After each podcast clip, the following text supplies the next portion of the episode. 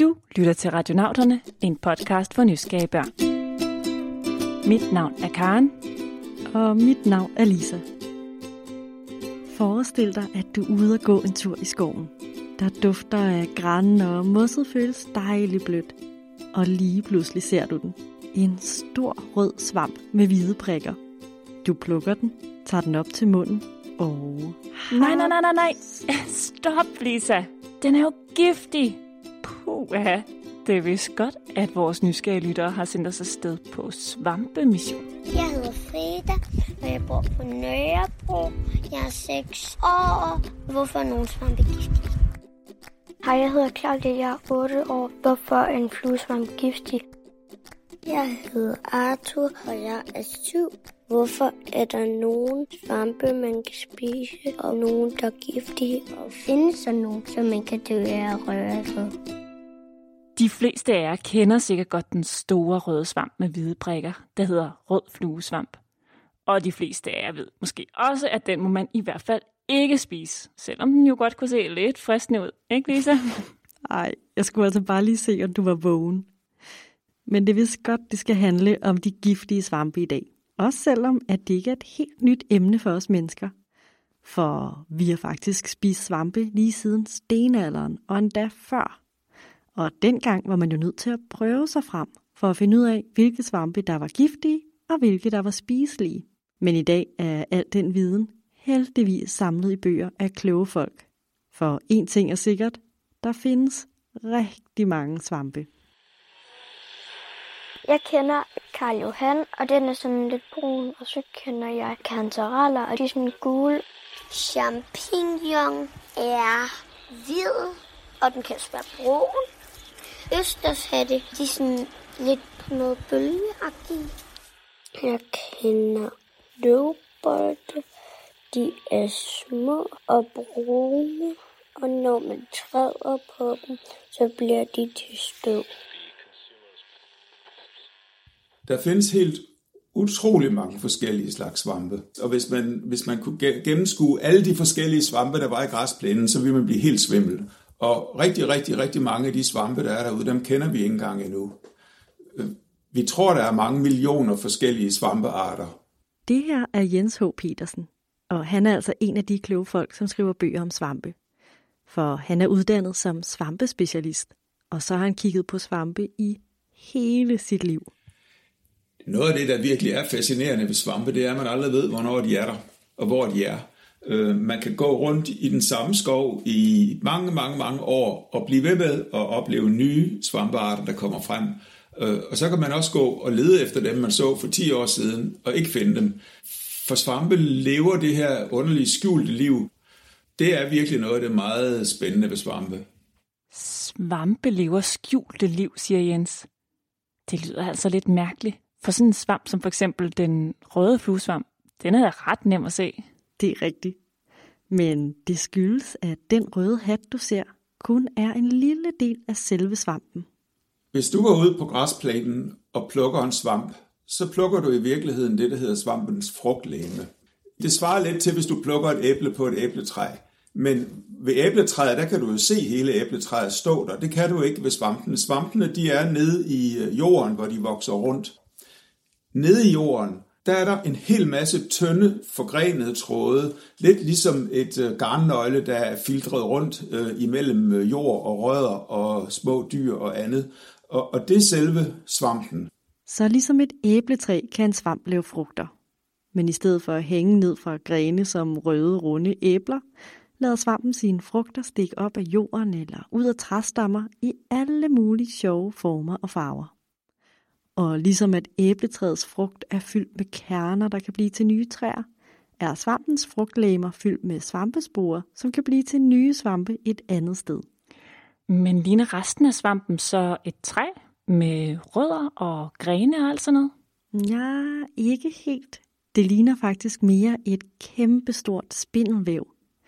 Og hvis du graver lidt i jorden rundt om en svamp, vil du måske kunne se det her lidt øh, pelsede hvide noget nede i jorden. Og det er altså selve svampen, der vokser der. Det hedder svampens mycelie. Myceliet er den øh, del af svampen, der lever i lang tid. Så svampen skal jo have noget at spise, øh, for at den kan vokse.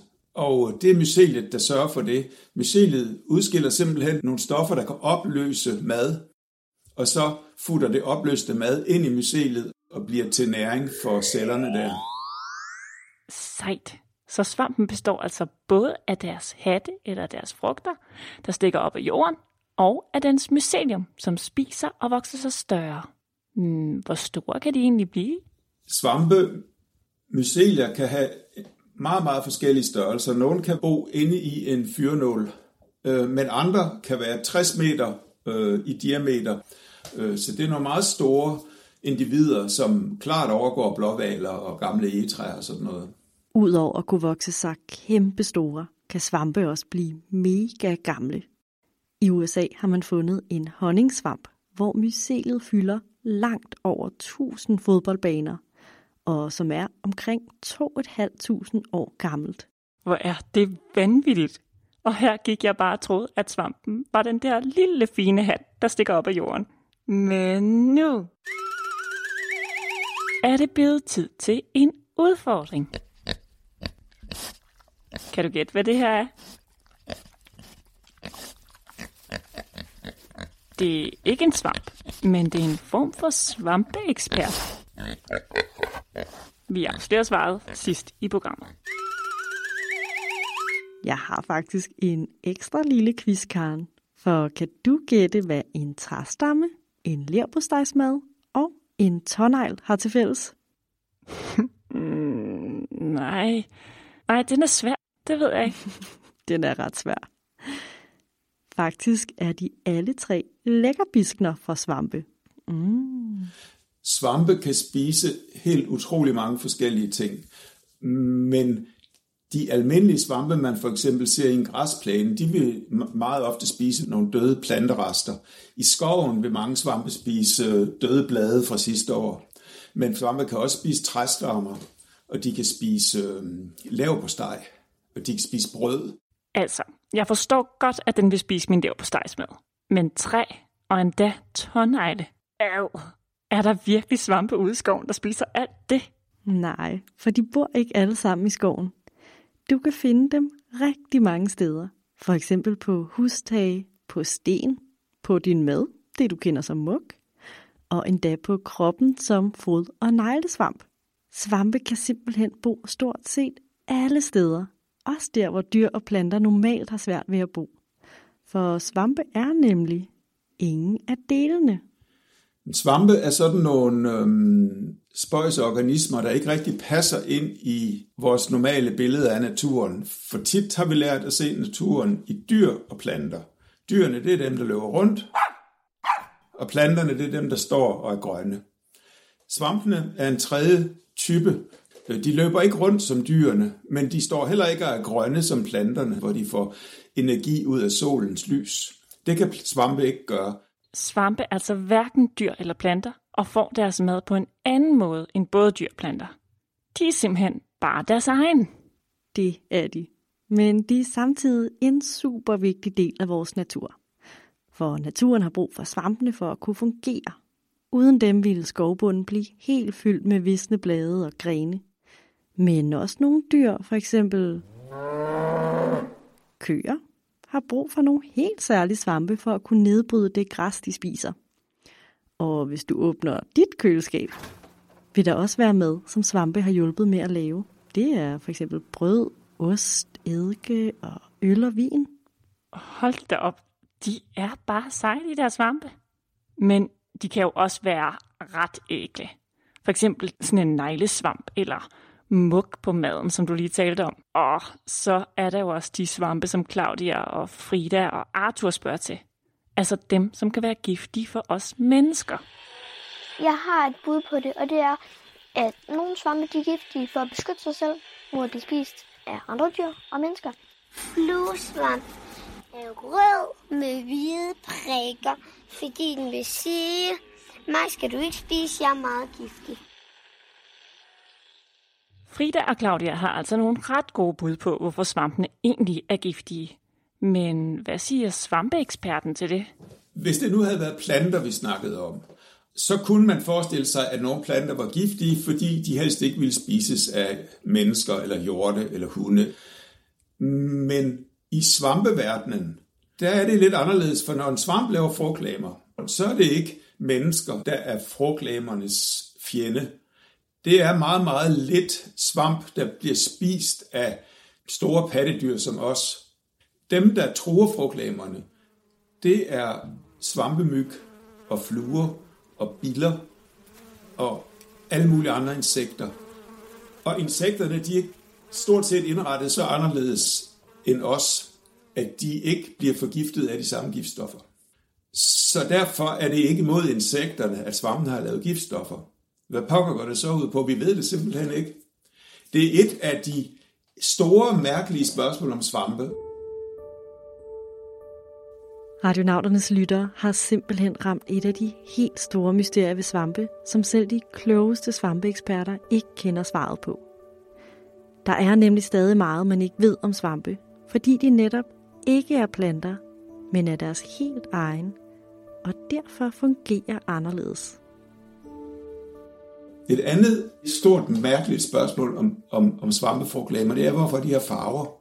Igen, blomsterne, de har brug for farver, de skal trække bier til, de skal bestøves, øh, bierne kan se, de flyver efter mønstre og farver, det giver mening. Svampene, de skal ikke bruge insekterne til noget. Så hvorfor pokker er en rød fluesvamp rød? Vi ved det simpelthen ikke. Havde svampene været en del af planteverdenen, ville Claudia og Frida altså også have haft helt ret i deres bud på, hvorfor svampe er giftige. Men selvom forskerne ikke kender svaret med sikkerhed, så har de også et godt bud på, hvordan det hele hænger sammen. Jeg vil sige, at det mest sandsynlige, det er, at giftstofferne er en, en, en øhm, bieffekt ved et eller andet andet, der foregår i svampen. Øh, altså ikke et spørgsmål om, at det er udviklet for at, at slå leveren i stykker hos mennesker, men fordi at svampen nu er i gang med at lave et eller andet øh, stofskifte, og, og ved tilfælde kommer det her giftige biprodukt med. Svampe er altså ikke giftige, fordi de gerne vil forgifte nogen, men et godt bud er, at giften er noget, der opstår tilfældigt, og at vi mennesker tilfældigvis ikke kan tåle den.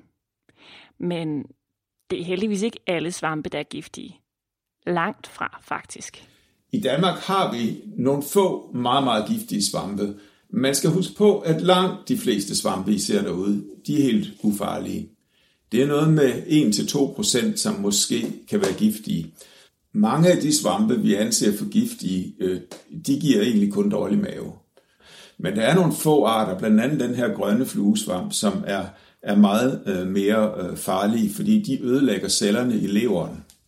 Og hvis man får ødelagt leveren, ja, så dør man til sidst.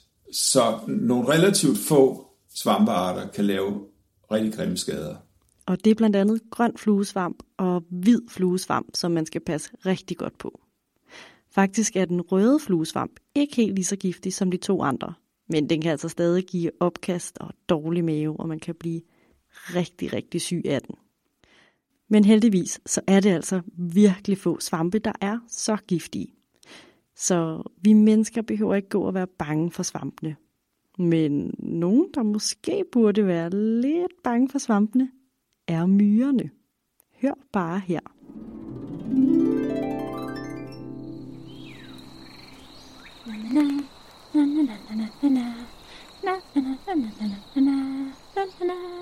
Det her er myren Myra. Hun bor i en jungle i Brasilien, og hun er ude for at lede efter mad til myrekolonien derhjemme. Men hvad Myra ikke ved, er, at nogle bitte små svampespore er landet lige på ryggen af hende. Nu er det bare at vente.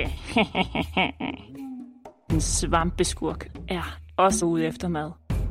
Zombie-myresvampen hedder den svamp, og eftersom svampen ikke kan gå selv, har den udset sig myren. Den vokser sig simpelthen ind i myren og overtager kontrollen med myrens muskler. Og det betyder, at myren fra det ene øjeblik til det andet ikke længere selv bestemmer, hvor den skal hen. Svampen styrer myren op på et græsstrå, Heroppe er luftfugtigheden og temperaturen helt perfekt for svampen, så den kan vokse større og større og større, og til sidst sender den en svampestilk fyldt med svampesporer ud af myrens hoved, og nu regner svampesporene ned på alle andre myrer, som er i nærheden. Nu kommer der endnu flere zombie-myrer. Og så... Ej, Karen, nu stopper du altså. Det bliver alt, alt, alt for uhyggeligt, det der. Og så glemmer du også lige at fortælle, at der faktisk findes en anden svamp, der beskytter myrerne mod zombiesvampen. Det er en ægte heltesvamp, der ødelægger zombiemyresvampens sporer, så den ikke kan sprede sig til særlig mange myrer.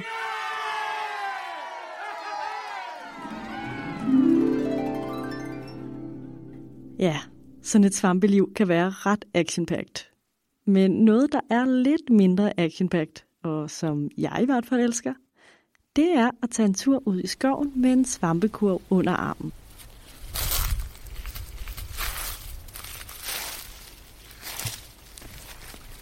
Se, der er nogle myrer. Og mos. Ej, der er virkelig dejligt og fredeligt herude i skoven, hva'? Mm. Men Lisa, hvor skal vi egentlig gå hen for at finde svampene? Hvis vi går ned ad denne her sti, så plejer der at være et virkelig godt svampespot. Okay.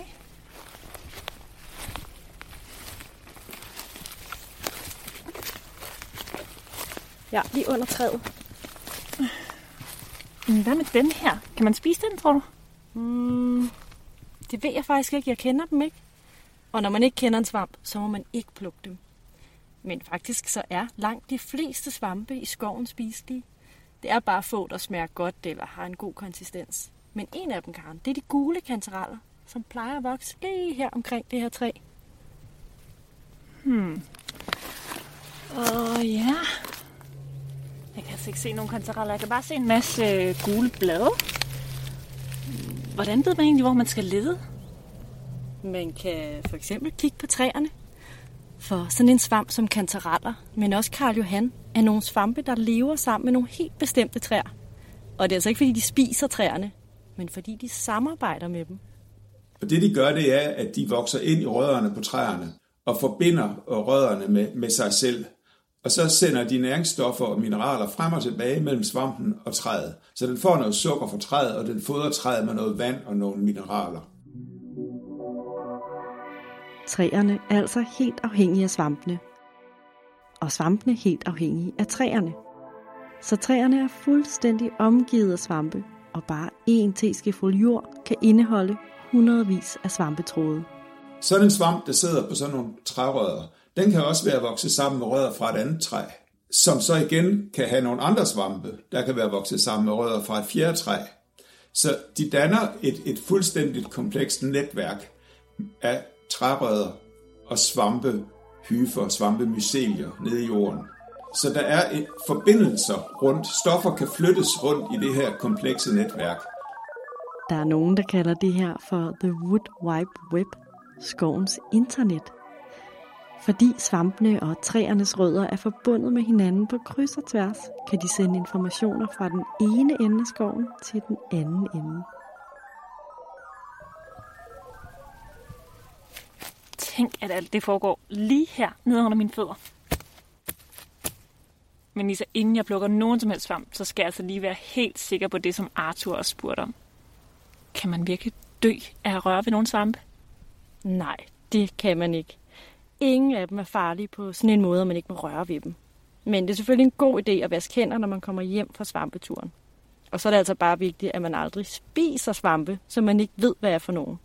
Så det er en god idé at få sig en svampebog, hvor man kan finde billeder og læse lidt om alle de forskellige svampe, der findes. Og så lære de svampe at kende, som man rent faktisk kan spise. Mm. Og så tror jeg altså også, at vi skal huske at sige, at det er vigtigt, at man har en voksen med.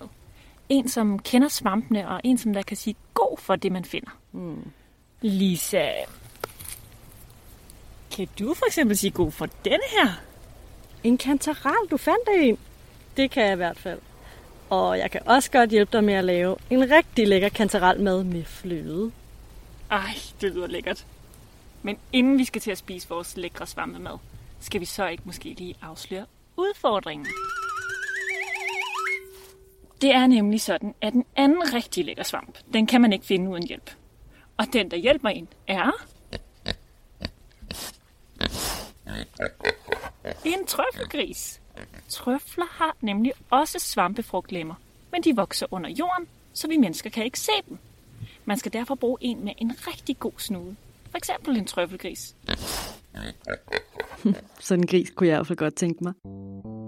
Jeg synes, det er så fascinerende, at svampene for det meste lever det her helt skjulte liv, men at de alligevel er så vigtige for naturen og for os. Ja, tak. Det er altså ikke så lidt, som svampene kan. Det har vi i hvert fald lært i dag. Tak til Arthur, Frida og Claudia for at sende os afsted ind i svampenes rige. Og også et stort tak til svampeekspert Jens H. Petersen. Husk, at I altid kan finde os på vores hjemmeside retnavdon.dk, på Facebook og Instagram. Tak, fordi I lyttede med.